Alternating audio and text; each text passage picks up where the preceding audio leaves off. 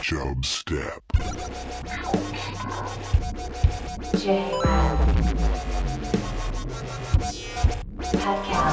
Creating the oil judgment. Chub. Step. Ladies and gentlemen, I give you the king of the jungle. What about NATO? How do you feel about NATO? I Should never met? NATO. I never met NATO. I don't know nothing about it. I don't talk about people behind their back. NATO is the North Atlantic Treaty Oh, but you, oh, Organization. oh, you didn't say that. I thought you were talking about. God, I know this guy named NATO, NATO, NATO Jacob. You did not tell me, Doc, ICE was coming out. Absolutely. Mr. Gorbachev, tear down this wall.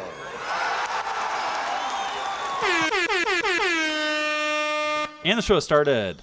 Hi, hello. Hi, hello, Pat.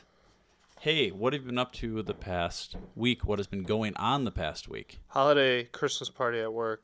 Holiday Christmas party at work. Yes, tell me. Open bar. Ooh. It's great. I was the only one who requested just liquor in their glass. Everyone else got cocktails. Ooh. Johnnie Walker Black Label. I don't usually drink Johnnie Walker, but they didn't have any whiskey. Yeah, well, uh, yeah, if you can't have what you like. I like my brown liquor. That was all I had.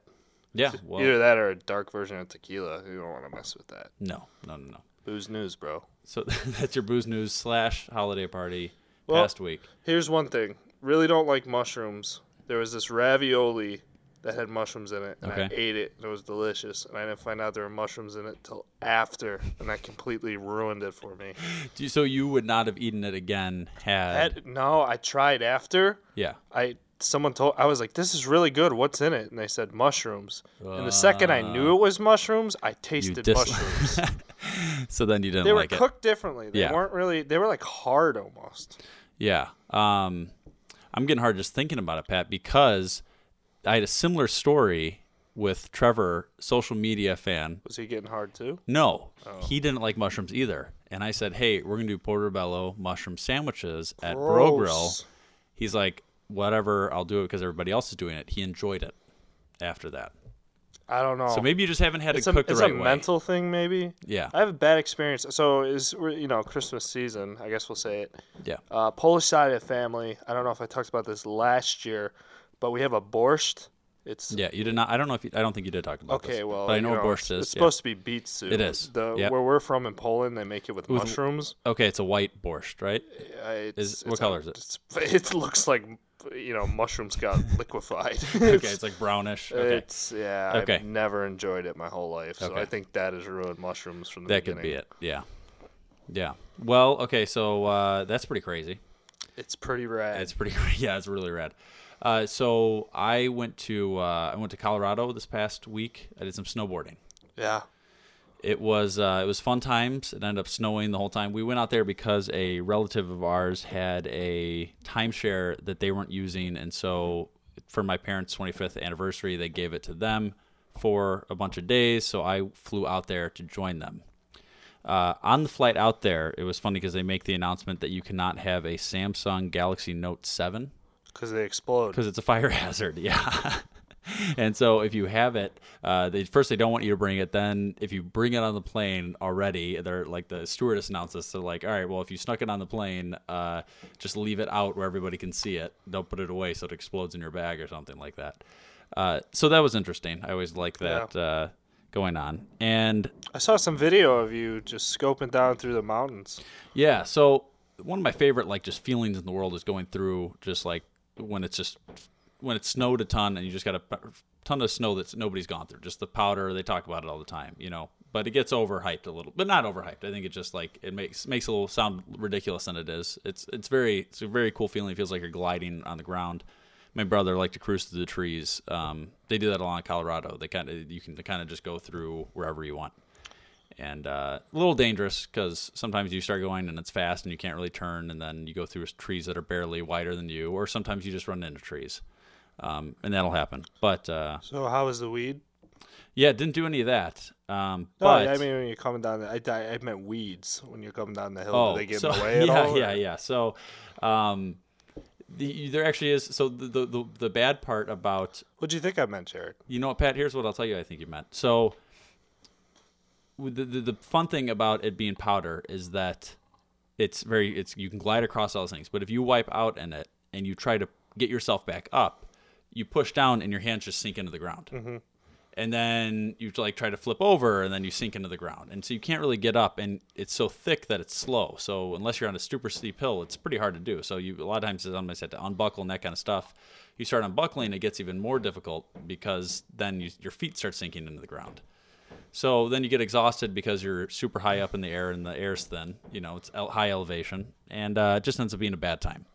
Yeah, you know, powder and weeds sounds like a real dangerous Exactly. combination. So what you, you do actually there is a layer sometimes of like bushes and weeds underneath, and sometimes your my one time my board got stuck underneath that, and the snow was on top, and I was deceiving. So that's what you mean in that sense, Pat. But Nice. fine, hey, hey, hey. So I also saw uh, Reed Corbin, friend of the show. Oh. I saw his Did you go to second city performance. Yes. Oh, thanks for the invite, Jared. I actually did invite you. I don't think you did. And then you said you have to work late that night. I did have to work late that night, so maybe you did invite me. Yes.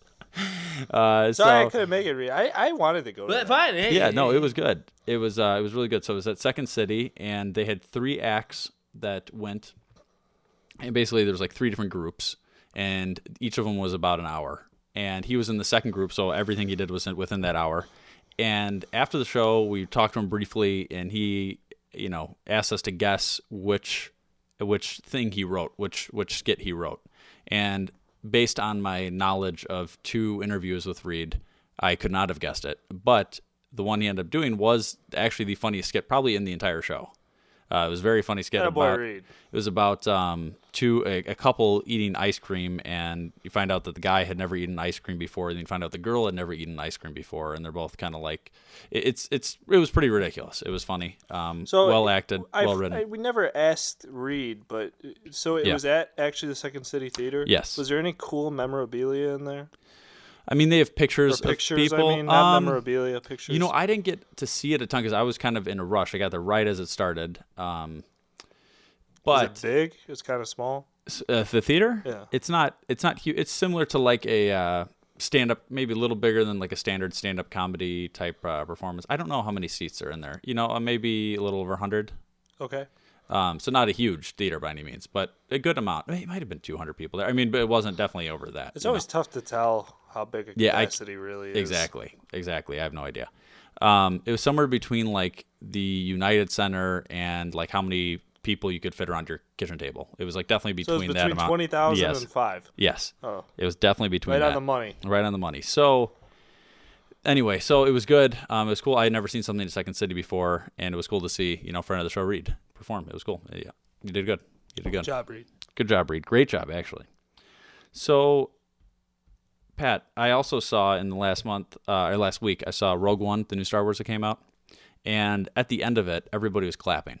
I hate when people do that. I know. There's nobody there for you to clap for. That's the thing. It, it is it is one thing if Take you're a bow, guys. it's one thing if you're at a show a premiere, right? A movie premiere where there is cast, there's the directors there, there's crew members, all this stuff. But if you're just in a, I'm just in a theater in Steamboat Springs, Colorado, you know, on a random night, and You know, I, I you know what I think it is is like, do you ever get that awkward feeling right after a movie ends because it's like you've just been sitting in your chair and like you don't know what to say, like it's been super dark and your Mm-hmm. Yeah. brain's been so absorbed. I think people do that to like break the ice, maybe. yeah, does that ever But- happen in any other scenario, that Pat? I don't know. I I don't clap. I think that's dumb. Yeah, you're kind of like a first awkward, you know, awkward first date. That'd be like just you listen. clapping. That'd be like you listen to um, a song on the or in school for the first time, and it's like recorded, and you're like, oh, you know, this is so and so's debut. Like, say it's is played Yeah. for whatever reason, everyone claps. You know, Yeah. it's like he's not there. Yeah, that's a good point. That's a good point. Um, but I think it's one of those things where it happens every once in a while. It happens a lot with like hyped movies, right? It's always like the big like. It typically doesn't happen when you know, let's say, um, Central Intelligence with The Rock and Kevin Hart comes out, you know, uh, and not a lot of people clapping People at the end of that. Yeah, but as much as I love The Rock, um, I haven't seen it. Yeah. but uh, it does happen when like Lord of the Rings comes out or like the Star Wars movies come out. epic. Yeah, it's like so epic that you're gonna do that. Speaking of epic, uh, co- we used to have a somebody that lived on our wing freshman year, me and Pat, and his name is Cody. Cody used to just search epic music on YouTube. I was and that's what supposed he to room with to. that guy. He just kind of like disappeared a little bit. Yeah. Well, you would have been looking forward to some epic music played on YouTube. That's literally what he used to search. Epic music. And then just, just Kaboom. then just play this epic music. So uh, yeah, that was interesting. Pat, you had you sent me a picture of a sandwich today. Did you want to talk about that? No, I just wanted to show you I was eating a yummy, delicious sandwich. It was a late lunch. thought, I thought you might be hungry, so I wanted to bother you a little bit. So I sent it to you. Yeah. Well, I appreciate that. And I sent it to Mike James too, just because I like to Snapchat. friend of the show, Mike James, uh, friend of the show. So it, it makes me think, Pat, if I started my own restaurant with, uh, say, I wanted to start one with with my friends, you know, a bunch of us guys. Not with me. Not with you. is with Maybe you'd be in there. Maybe you could be the Bro Girl guys. Yeah. So I was thinking the a good good title of a restaurant would be Yeah Bro, but it would be spelled Y A B R O. So it would look like a fancy name. Yay, bro. Yeah. Yeah, bro. Yeah, bro. Yeah, it would look like you would look like you know if you saw that on a restaurant, you think it was kind of think it was like fancy, maybe Asian for- cuisine or yeah. something. yeah, but it's really just yeah, bro. Yeah, bro. One word.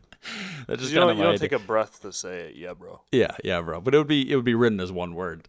Yeah. So I th- I thought that would be uh, I thought that'd be good. Chocolate with I thought that'd be good. You know what I didn't think was good though, Pat, is uh, I know I just played this before you right before we started recording, and you didn't you don't really know much about Christmas music, but uh, my dad sent me this, and I thought it was I thought it was pretty interesting just because uh, I like this song so much. It's "Baby, It's Cold Outside." Somebody rewrote it to be more. Uh, Isn't there uh, Jared and Bryn Flake's version? Of there the is a? Jared and Bryn Flake's version, and that version people can check out in the Christmas Chubstep episode a few episodes ago.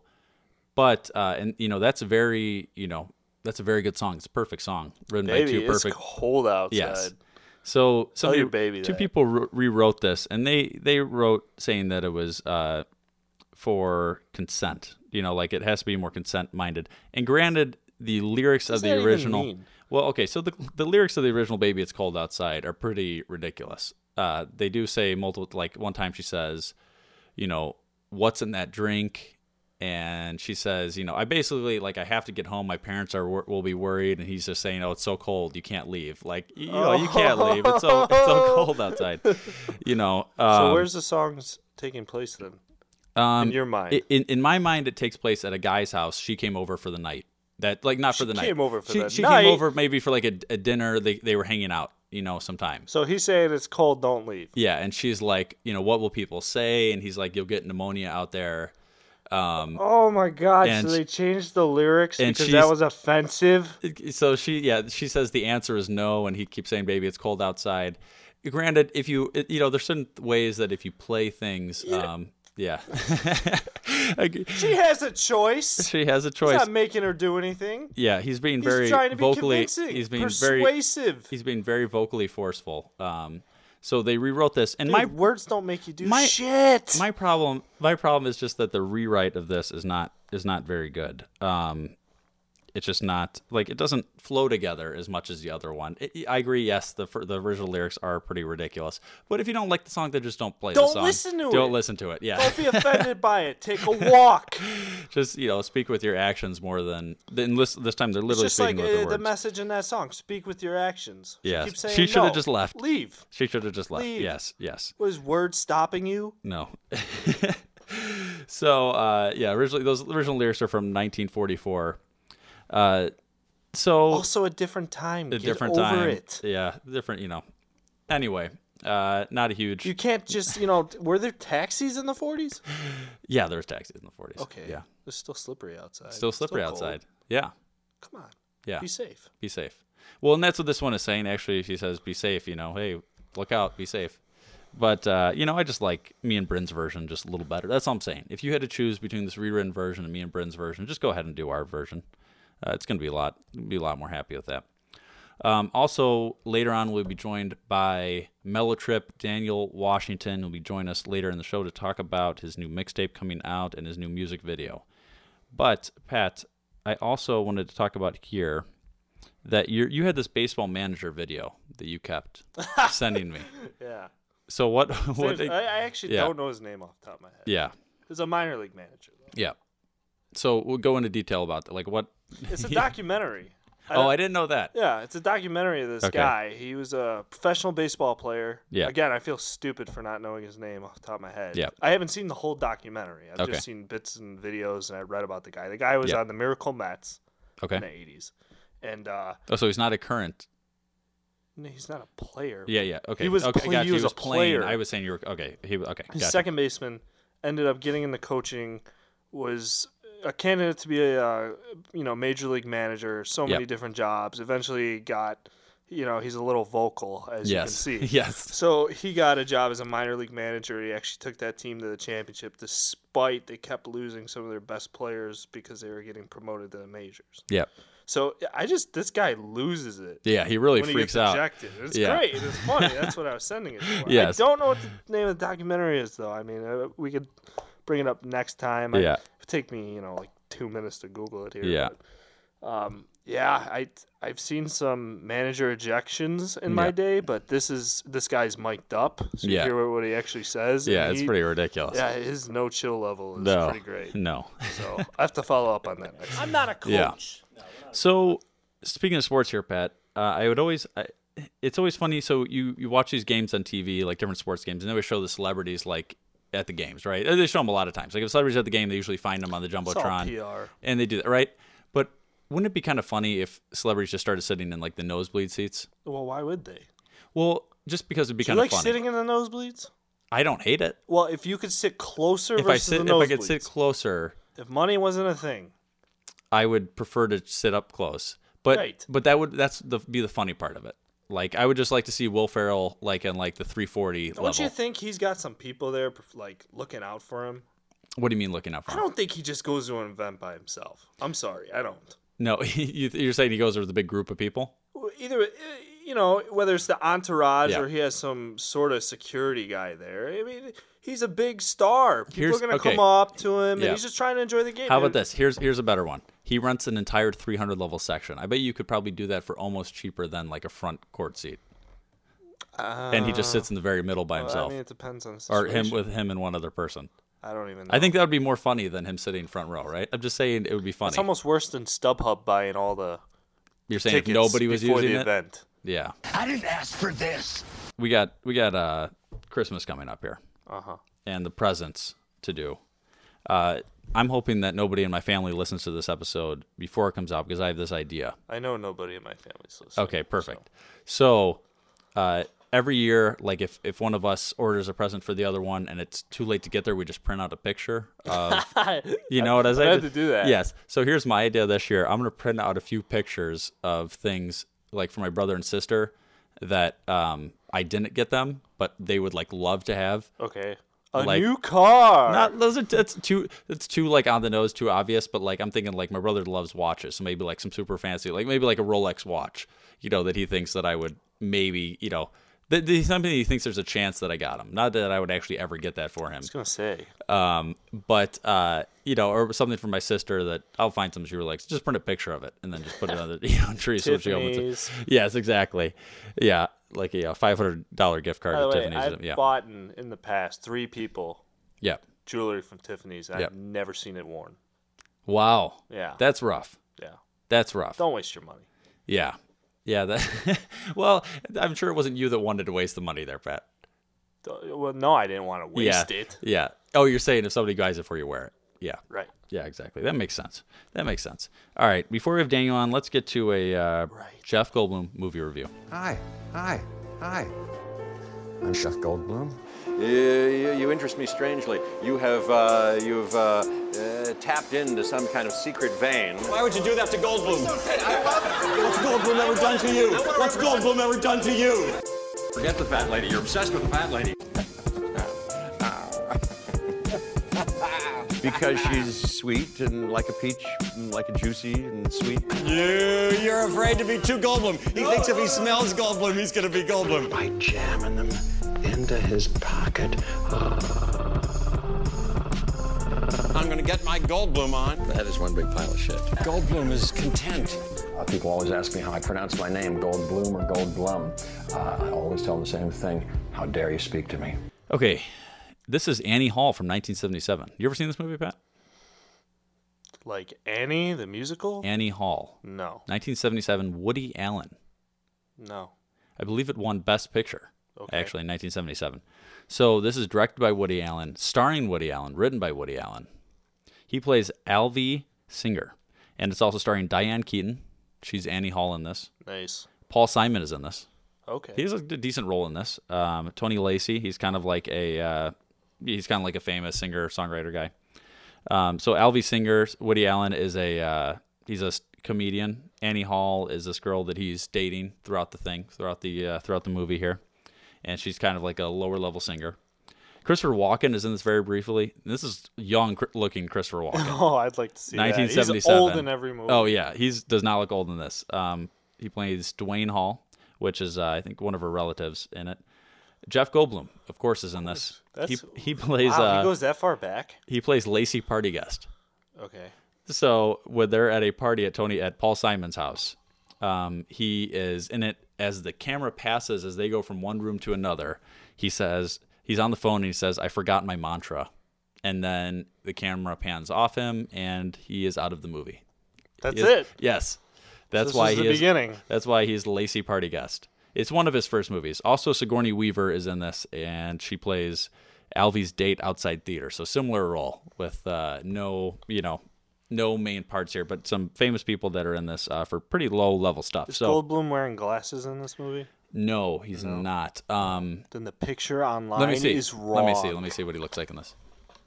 Uh, yeah, it's not a great picture of it. He's on the phone No. in it. You did Annie Hall, Jeff Goldblum.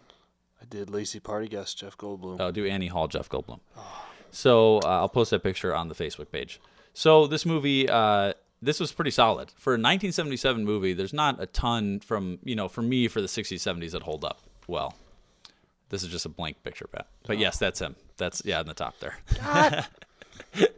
so anyway, uh, this holds up well. I think it's actually pretty solid. It's uh, kind of a love love story. You know, it's well done. I enjoyed it. I enjoyed it quite well. Uh, I would definitely recommend it. It was on Amazon Prime for free if you have that. So actually, this is a Jeff Goldblum. This is a top-rated Jeff Goldblum movie. Is he in this hardly at all? No. I mean, he's in this for five seconds. There was Brendan Fraser had like one or two movies where he had this kind of of a role, uh, but uh, this is the first one I'd seen Jeff Goldblum in like that. You know, It's a nice looking telephone. it is a really nice cell phone. Corded phones. People love corded phones. We still have one. We Do don't you? use it. Yeah. It doesn't work. But it Yeah. hangs in the kitchen. Yeah, yeah, I can I can imagine that. All right, Pat, do you want to get to a uh, Tanzania news here? Sure. The infection causes immediate respiratory failure, and scientists claim that these patients may now transmit. You know what Fugazi is? Fugazi. It's a fake. Yeah, Fugazi, Fugazi. It's a wazi, it's a woozy, it's a fairy dust.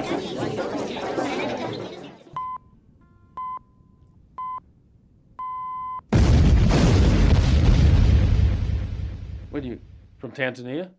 Yes, I am. On the hunt for dynamite fishers in Tanzania. This is such a Tanzania thing, it's classic. okay, so in Tanzania, dynamite fishers toss up to 50 bombs a day into the coral reefs using a technique that, in theory, is outlawed. And a task force is looking to put an end to this dangerous practice. So, um, so, so what happens here is that um, detonating a bomb in a coral reef can net fishermen up to 100 fish, which is a lot of money. You know, they want to sell these fish. So basically, what happens is they throw them in there. They throw like, basically dynamite in there, and then it it, it explodes the um, the air pocket that fish have inside their body to like breathe, and so it kills them. And, and then they just pick them up off the bottom or the top, whichever the way they float. Sometimes they float So to they the throw top. the dynamite They throw in the the dynamite water, into the water. kaboom, kaboom, and everything within. fish. Yeah, it's got a pretty decent range. I think it said, uh, yeah, anything five to twenty meters. If, if it's within that range, it's dead. That's like that's like robbery. Yeah. So they don't love this. Um, You, you, well, you got to think how bad that is for the water. that's what I'm saying. So it, it leaves. They throw it in these coral reefs. So it literally just kills these coral reefs, and just everything in there just dies. And then they've got nothing left. Then the then the, the fish don't come back. Yeah, you'll catch a lot of fish, but you're just like You're destroying your you're market, destroying man. them. So uh, they they interviewed some guy who's done this in the past. Now he's a chef, and he like didn't, he was missing fingers because you know the bomb went off too soon. But basically, Tanzania is big into mining, so they have all this dynamite that they trade on the black market, and then people just use that dynamite, just toss in the water. Dynamite. Dynamite. So, uh, anyway, it could be punished with a uh, 30 years in prison um, if you are, you know, if you're doing this. If you're doing this illegal trade, trying to sell this dynamite and stuff like that, but these uh, now there's these task force that they've got these guys in boats that are going around the coast and trying to catch people doing this. They said they know if somebody's one of these dynamite fishermen because they'll be wearing like scuba equipment, and the scuba equipment always be really crappy. It'll be like leaking and stuff like that. And so if they see that on the boat, they usually know it's them. They've said they've had times where they go up and they try to arrest these guys and they'll throw the bombs into the police boat. Oh, So then that gets a little dangerous. I would imagine so. Yeah. so uh, Tanzania is not too happy about this, but I can't really figure out why. Seems uh, no, I'm just kidding. So it's horrible. It's horrible. So this is just uh, this is kind of classic Tanzania. Classic. Classic. 29 kids go in the water. 22 kids come out of the water. The ice cream man, he take the rest. All right, Pat. Did you have uh, you have something for us here? Uh, yeah, bitch, what? I said, bitch. Bitch what? Bitch, bitch, bitch, bitch, bitch, bitch what? I said, Bitch what? Bitch, bitch, bitch, bitch, bitch, bitch what? You said bitch? yeah. Okay, the Rock and Roll Hall of Fame nominations Yep. have been named, or the uh, people getting inducted. Yep. Uh, Pearl Jam, big Yep. fan. Journey, I, I think they belong in there. That's Yep. just my opinion. Yes. Did you ever listen to Yes? Mm, what's a song by They Yes? had like one hit. That's weird, right? Yeah. Not to I- have. It might. Well, there's one hit you hear on the radio. Okay. Still, I don't know how big they were back in the day. No, I do not know. Yes. Um, Electric Light Orchestra, ELO, Joan Oh, okay. Baez, and Tupac Shakur. So my question is, what is Tupac Shakur doing in the Rock and Roll Hall of Fame? Yeah, it, it seems weird to have a hip. Is there is there not a hip hop Hall of Fame? Is there not like a rap and hip hop? I don't know if there is yet. I mean, how old is hip hop? Or That's a good point. Yeah, I mean it's you know not nearly how as big old did as it? You know, it didn't it- really when blow it when it started what, blowing up. 80s? Yes, I mean definitely in the yeah eighties nineties. So I mean, is it old enough for a Hall of Fame yet? Either way, this guy has nothing to do with rock and roll. No. nothing. No. Okay, all right. There's an article by USA Today. Yes. I like to think that they're credible or at least Yes. knowledgeable journalists, but Yeah. whoever wrote this piece of garbage says Tupac has a history of drug abuse, but so do a lot of other people in the Rock and Roll Hall of Fame, so that shouldn't matter. He was a pioneer in the hip hop industry. Again, in the hip hop industry. Yeah, no, there's no doubt the, the leaps and bounds he made for the hip hop industry. I mean, it's you know, And you know very what? well known. I don't Yeah. think this would bother me that much if there weren't so many snubs. There's so many people who deserve to be in there, Yeah. and they're not in there. Yeah. But Tupac gets in on the first year he's eligible. Do you think? Why is that? I don't know. Do you think this? Ha- what what is the eligibility like? what? 25 years. 25 years since they've Since the first uh, release. for okay since their first release.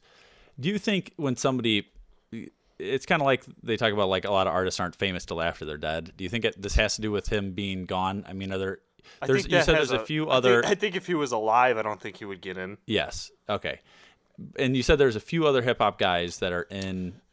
There's, NWA and Public Enemy. I Okay. believe. And they they associated the Beastie Boys with hip hop as well, but I Yeah. don't, I don't know if I call that hip hop. Beastie Boys. Yeah. Yeah, some of her. I mean, it was a different type of you know. it was a little different. basically hip hop over rock music. Yeah, so that makes more sense over. Yeah. So that one actually made sense. But this, I just, I for the life of me, I just think this is to get people to watch the special on HBO and get Yep. some hip hop fans interested in Rock and Roll Hall of Fame because maybe people aren't going. It's in Cleveland. There's no real good reason to go to Cleveland if you're not Yep. from Cleveland Yep. or don't give a shit about Cleveland. There's no Yep. reason to go there. Yeah. A, I just, I for the life of me, I just don't understand. I just think this is like speaking to the, you know, the lower end of people who are remotely interested.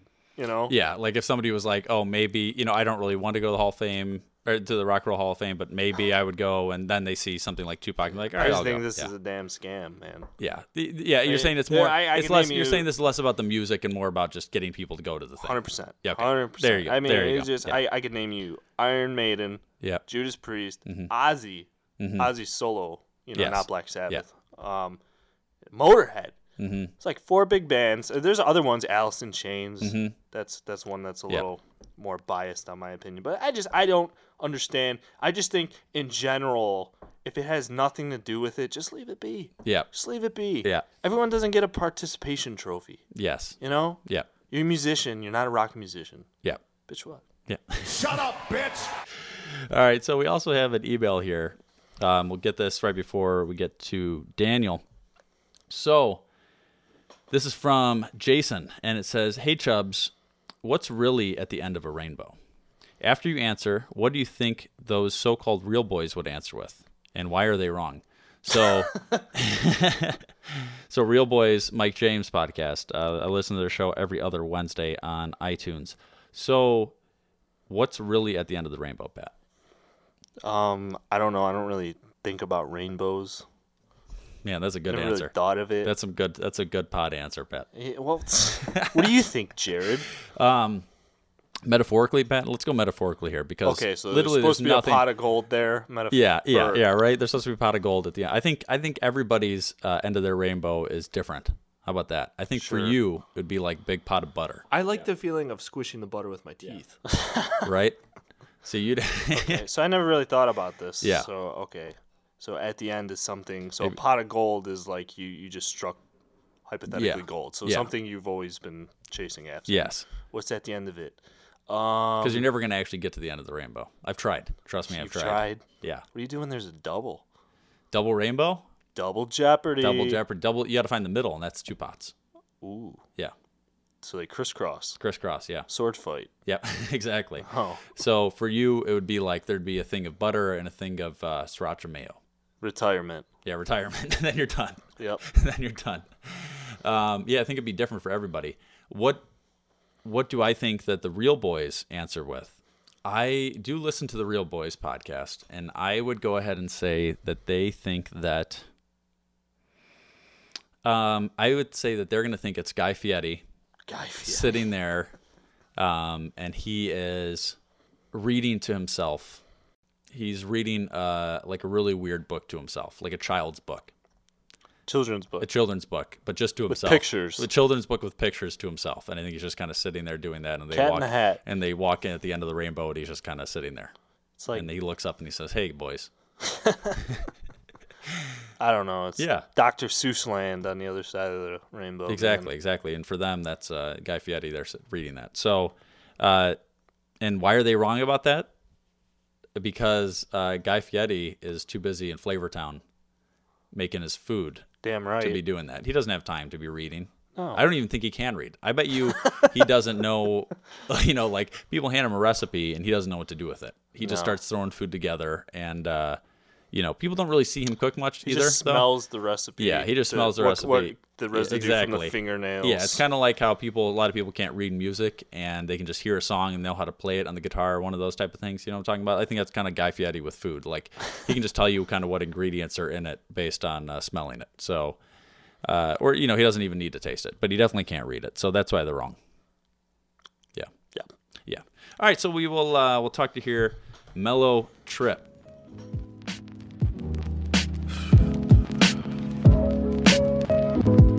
Much my mama. What's up, man? Hey, hey. Thanks uh thanks for being on the show, man. Oh, absolutely. Thank you for having me, dude. Yeah, for This sure. Is, this is the first time I've ever done something like this. Welcome. Cool. Never admit that. Never admit that. I just get it. So, Daniel Mellow Trip, tell us a little bit. Uh, tell us a little bit about the name here. Yeah, so the name Mellow Trip was something that I've been sitting on for a while. I know that I've been very inconsistent with the whole name thing, but I'm like, you know, I'm not famous, so I have room to kind of move around and kind of experiment with things. But uh, Mellow Trip was something that I came up with a while ago at one of my favorite uh, breakfast joints, and I was thinking to myself, just like, you know, what is kind of something that really, really represents me?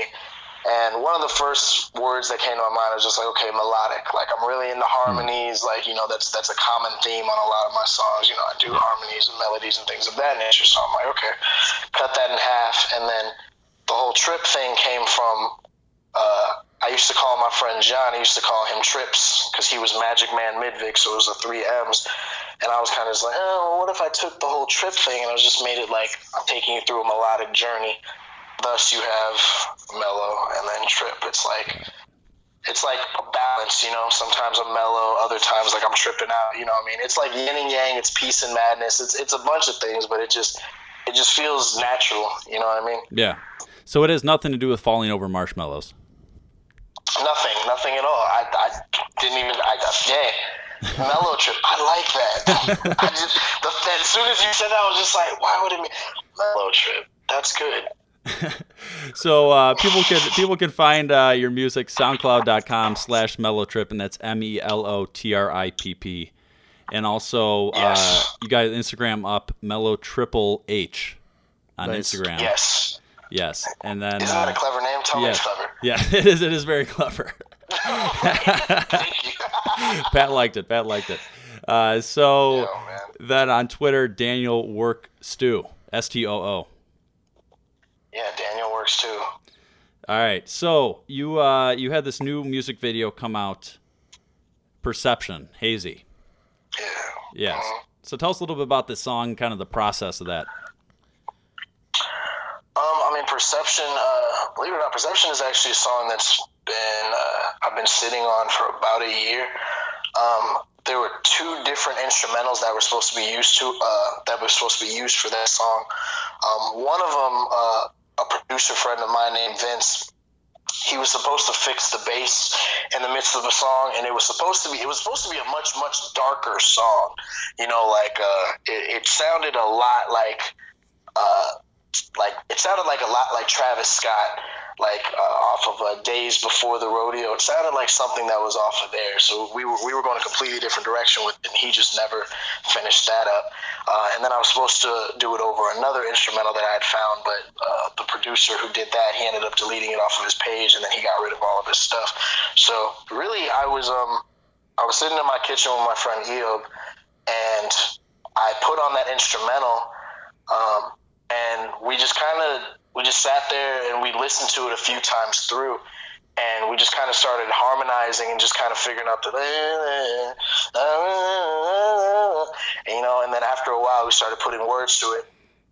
And then uh, one of my friends who was also there um, after we established like the uh, lately and crazy and this and that she said hazy and then it was just like oh wait we could go somewhere with this. So it's kind of like chorus just came together like that, like I've been in the bar, baby.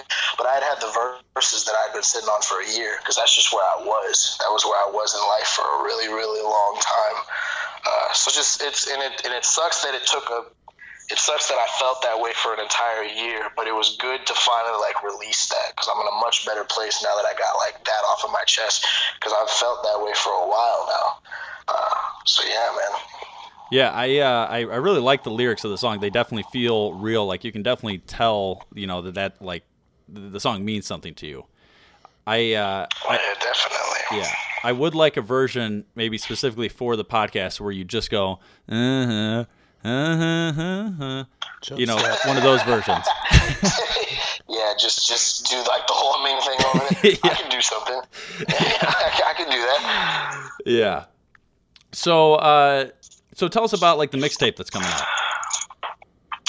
So the mixtape coming out, that good grief. Uh, I called it that good grief because um, as soon as I started making like I'd, I'd been like two or three songs in, I noticed that all of them were sad. all of them were kind of, you know, they were a little not not depressing, but it was kind of just like they're definitely not happy songs. And I was like, dang, like, but the music sounds so good, and it's it's it's some of the best music that I've done. So it felt like it was just like, okay, like obviously I'm not in a good place, but like this music is really good. So it's like it's it's just it's just that it's that good grief. You know, it, it it's some of the best music that I've made in you know my quote unquote career. But you know, it's not all good. Um, meaning from the sense that it's I'm not in a I wasn't in a great place when I wrote a lot of these songs, but you'll kind of see as the mixtape goes, like it's there's a light at the end of the tunnel. you know, so it ends up being all good. But yeah, I mean, it's supposed to. I'm supposed to drop it hopefully around either the end of January, early February. Um, I've just been working around like producers and engineers and stuff of that nature. But yeah, that's uh, that's the best way that I can describe it, man. It's it's an oxymoron in the same way that it's kind of like Mellow Trip is kind of like that balance. That good grief is also a sense of balance. Like it's not. I was I was very griefed uh, for a portion of the mixtape, and then for another portion of the mixtape, I was good, and I started to find joy in going through these trials and really just like being reflective and being honest with myself. So I really, I'm really, really excited to put it out, man. I think it's gonna. I think the general reception is gonna be good, and we'll see how far we can go with that. Yeah, we uh, when it comes out, definitely uh, we'll we'll post it out there on our social media stuff like that and let people know so they can check it out. My man, appreciate that. Yeah, absolutely, dude. So, so Daniel, what's kind of the hardest part of being at, at your stage in the career, like being where you're at location wise? I, like you're not you're not in Chicago, you're not in LA. Like, what what is the most difficult part of doing music? Man, and you know, honestly, it's a it's a phrase that was uh, taught to me by one of my friends called hometown syndrome. Once hometown syndrome starts kicking in, you kind of you you feel defeated. You feel kind of like you're just you're a you're a hamster in a wheel that's going nowhere. You know, it's it's it's hard for me, especially because I'm not a person who likes to be in like the same place for an extended period of time. Like I like to get to the next step, you know, and it feels like I've been stuck in the exact same place for a very long time. Not only like uh, uh, from a um, from just like a, a, a, a town standpoint, but from a just like an experience standpoint. I haven't really been able to experience a whole lot of things yet. You know, like I'm, I'm, I'm still in the early stages of kind of like exploring who I am, believe it or not. So, I mean, the hardest thing is really for me one, I've been like super inconsistent, two, a lack of confidence in myself, and like three, just like I can only talk about so many things from so many perspectives before it's just like it gets it gets old, you know. And, and it's awesome that I'm still able to kind of pull inspiration from places, but it's it, it's kind of unfortunate because I'm the inspiration that I'm pulling from right now is basically being upset that I am in the place that I am right now. Um, so yeah, like you said, man, like Chicago is really where everything's popping at. It's where like all the open mics and stuff like that are, and it could just be um, could just be because part of me has honestly been lazy but like i feel like as far as chicago's concerned if you're not making a specific type of music or you're not related in some way to like a chance the rapper or a kanye west or a vic mensa all three of which are related to each other it's kind of like it's very hard for you to really get that attention shined on you. And when you go to a lot of these open mics it's either trap or it's like super boom bap. I don't plan on ever going anywhere with this type of music. Um, and like aside from that, man, it's just it's to make the commute there every single night, knowing how much I have to work. And it's like if I really, really love my craft, should I make that drive? Yeah. But when when I said on the song like, um, uh, and it's gonna be too late by the time that I hit the stage because five o'clock in the morning is that the time that I have to wake. That was real. Like I went out with my friend Angers to the city, and he was doing an open mic. He wasn't supposed to go on until about two o'clock. We got there at eleven. Mind you, I have to be up in like you know three hours around the time that it gets to about two o'clock. And then at two o'clock, he decided that he doesn't even want to go on. And I was just like, I don't blame him. Just like we've been here for a while, yes, whatever. But yeah, man. I mean, that's that's really the hardest thing for me, at least. I don't think it's necessarily Elgin all the time, but sometimes it's just like you get hit with hometown syndrome where there's there's really nothing new going on around, so you can only pull from so many places. Yeah.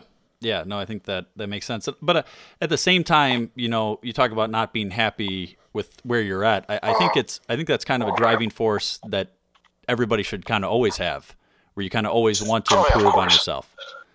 So I, I think you you having that is also kind of you, you notice it in the music, and I think it's I think it helps.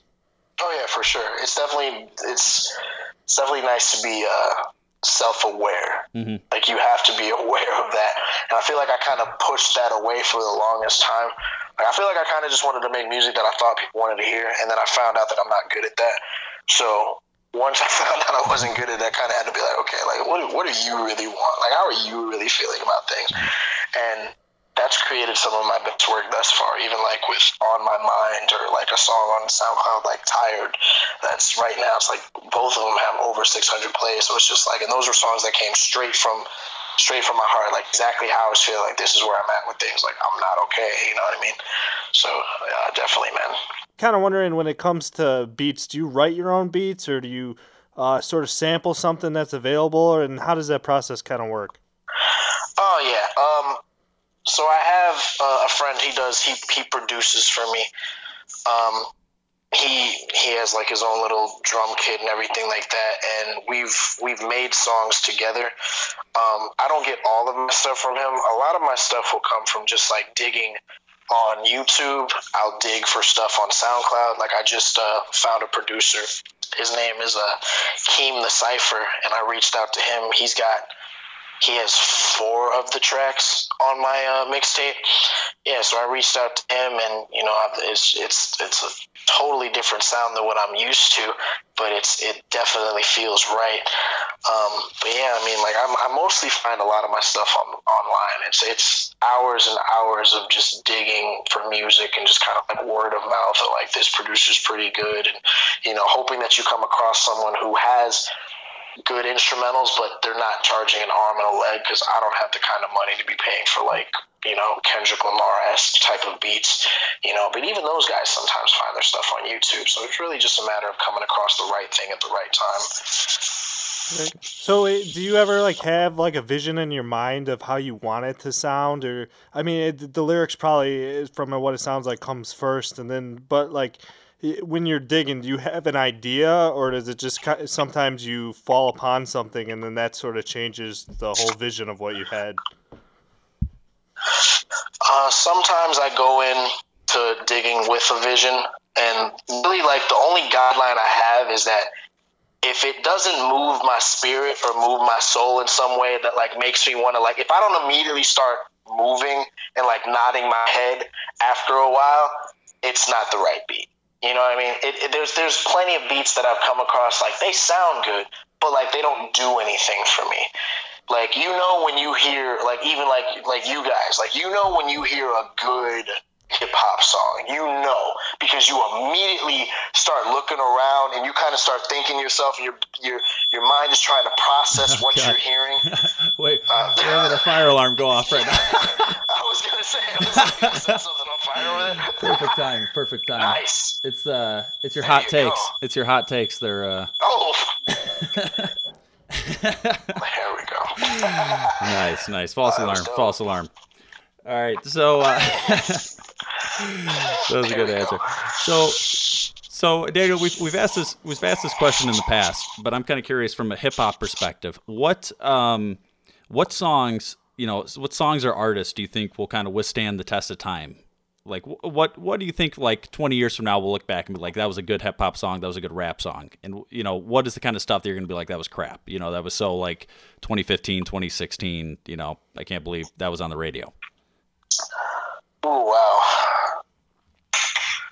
Specific songs or specific artists? Well, either one. Either one? Okay. Um, I mean, one person who I can say is, and this is just the first person that came to my mind, that I know for a fact is going to stand the test of time. And 20 years from now, we're, we're definitely going to still be looking back and like, like, I know these are albums that I'll show to my kids. Man on the Moon 1 and Man on the Moon 2 by Kid Cudi. Mm-hmm. Kid Cudi is one of those people that feels like he's forever. You know, and those two albums in particular, you know, it, uh, the stuff after that, that's really up to, you know, people to debate and whatnot. But a song like The Pursuit of Happiness, I remember when I first listened to The Pursuit of Happiness in its entirety and like the message that it had and whatnot, I was just like, wow, like this is. It was something unlike I'd ever heard before, and I really feel like, especially where where music is heading, Cudi was very, very much so ahead of the curve. So I feel like 20 years from now, you look back at something like that, it's just gonna be like, yo, like this guy's still amazing. Like this is, you know, one of the uh, one of the greatest albums ever made, but one of the greatest songs ever made. And people who I think won't stand the test of time, man, it's hard to tell. It's hard to tell. Like with, there's a lot of people that are just like, you know, they don't like mainstream music, like, oh, the mainstream is crap and this and that. Me, on the other hand, I'm a fan of Rae Sremmurd. I'm a fan of Lil Uzi Vert. I don't have a problem with those guys. You know, I do think they're going to be around for a while, but like, it, there could be a chance that they just magically fall off. I mean, everybody, you know, everybody's time is, uh, you know, everybody can only be hot so long. Um, but I think one person who I think for sure is going to fall off is going to be Lil Yachty. Lil Yachty's the one person Yeah. one person that I'm just like, "Ah, I don't think that you're going to last as long as you think you are. Like he's he's at a, he's at a peak right now. He's definitely at a peak right now. But I feel like he's kind of gonna have the Soulja Boy rap, where like this is his time to shine, but it's slowly gonna go downhill from here. Yeah. And that's not like even a shot at him, but like it just I don't know, man. Like I, Lil Yachty just it, it feels so like elementary when I listen to that guy. Like it feels like I lose brain cells. Like so, you know, the little kids love that kind of stuff Yeah. right now. That's great, but Yeah. you know, I just uh, I don't feel like he'll be here much longer. So this is a good. This is a good uh, first hip hop beef. You know, now you got a you got a rival. Lil Yachty has beef with like all of hip hop. so, I don't want to be another person to be like, yeah, man. Like it, just feels like too easy of a target. Yeah. Like he, oh man. All right. like the things he said about Biggie and stuff like that. No, Yeah. he's in enough deep water. He's okay. So actually, this is something we were just talking about. So we so Tupac Shakur just got introduced into the uh, hip hop or not the hip hop, the Rock and Roll Hall of Fame. Did you do you think that it, do you think it makes sense for him to be in the Rock and Roll Hall of Fame? Um, I don't know if I'm the person to answer that question. I I wasn't surprised. I can put it that way. I wasn't surprised when he was, you know, inducted to the Rock and Roll Hall of Fame, um, just because of the impact that he had on not only hip hop but the world. Like whether you whether you wanted to know about Tupac or not, you've heard about him at some point in time. You know, so I feel like that. And, and, and uh, surprising, I, I don't even really think it's for his music, quite honestly. Yeah, that's that's kind of what we were. That's what we were saying too. Yeah. Okay, then I, from that standpoint, I can I can really I can see that argument being made. Um, but I, like I said, like I wasn't surprised because just like yeah, you know, Tupac made music and you know he was very influential and in very many ways he, he was very iconic and stuff like that. So it's like all right, you know, Rock and Roll Hall of Fame, sure, you know, I. I, I don't really know if it necessarily makes sense, but like, it wasn't surprising. Let me put it that way. Now, i- if there was going to be a hip hop Hall of Fame, where would you recommend that it should be placed? New York. New York. Because Rock and Roll Hall of Fame's in It would have Cleveland. to It's be- just such a dump there. Nobody wants to go there. Not great. Not oh great. God, Cleveland, Cleveland, Cleveland. But yeah, the, uh, the Hip Hop Hall of Fame definitely should be in New York. Yeah. New York, regardless of what people want to say, New York was the founding. New York is the founding father, the founding state of hip hop, and that's just that's not a matter of opinion. That's a matter if you go back and you really look at where hip hop started, it was it was New York, and New York really inspired like how I rap, and it really New York artists were really the ones that made me want to start rapping. Everything else around was cool, you know what I mean? But like the boot camp clicks and like uh, your Wu Tang clans freaking Tribe Called Quest, even like even like Ja Rule and like Fifty Cent, like you know, like people might be like, oh, they're not the most lyrical of cats, but like Yeah. just the energy that New York brought really made me want to, Yeah. you know, Nas and Mos really, Def really and yeah. Oh yeah, of course. Nas, Talib Kweli, like KRS One, like the, the the names go on and on and on and on and on. You know, and anybody who says that New York hip hop fell off, out of your mind. There's plenty of people doing very, very well coming out of New York. At least if if you open your eyes, you can see those people. But what do I know? All right. Well, Daniel, is there anything else uh, you'd like to say to the people out there? Um, to the people out there, anybody who has supported me, anybody who's been waiting for me to get my shit together, I hear you. I feel you. I, I I'm working on it. Um, I'm done playing around, man. I'm really, really, really going for it this time around. So for everybody who supported me and everybody who's gonna, you know, continue to support me, I thank so much. Everybody who's watched the video, uh, I, it means the world to me. We're already over 200 plays, and that's not a lot to some people, but it, it, it means so much to me that we even got there.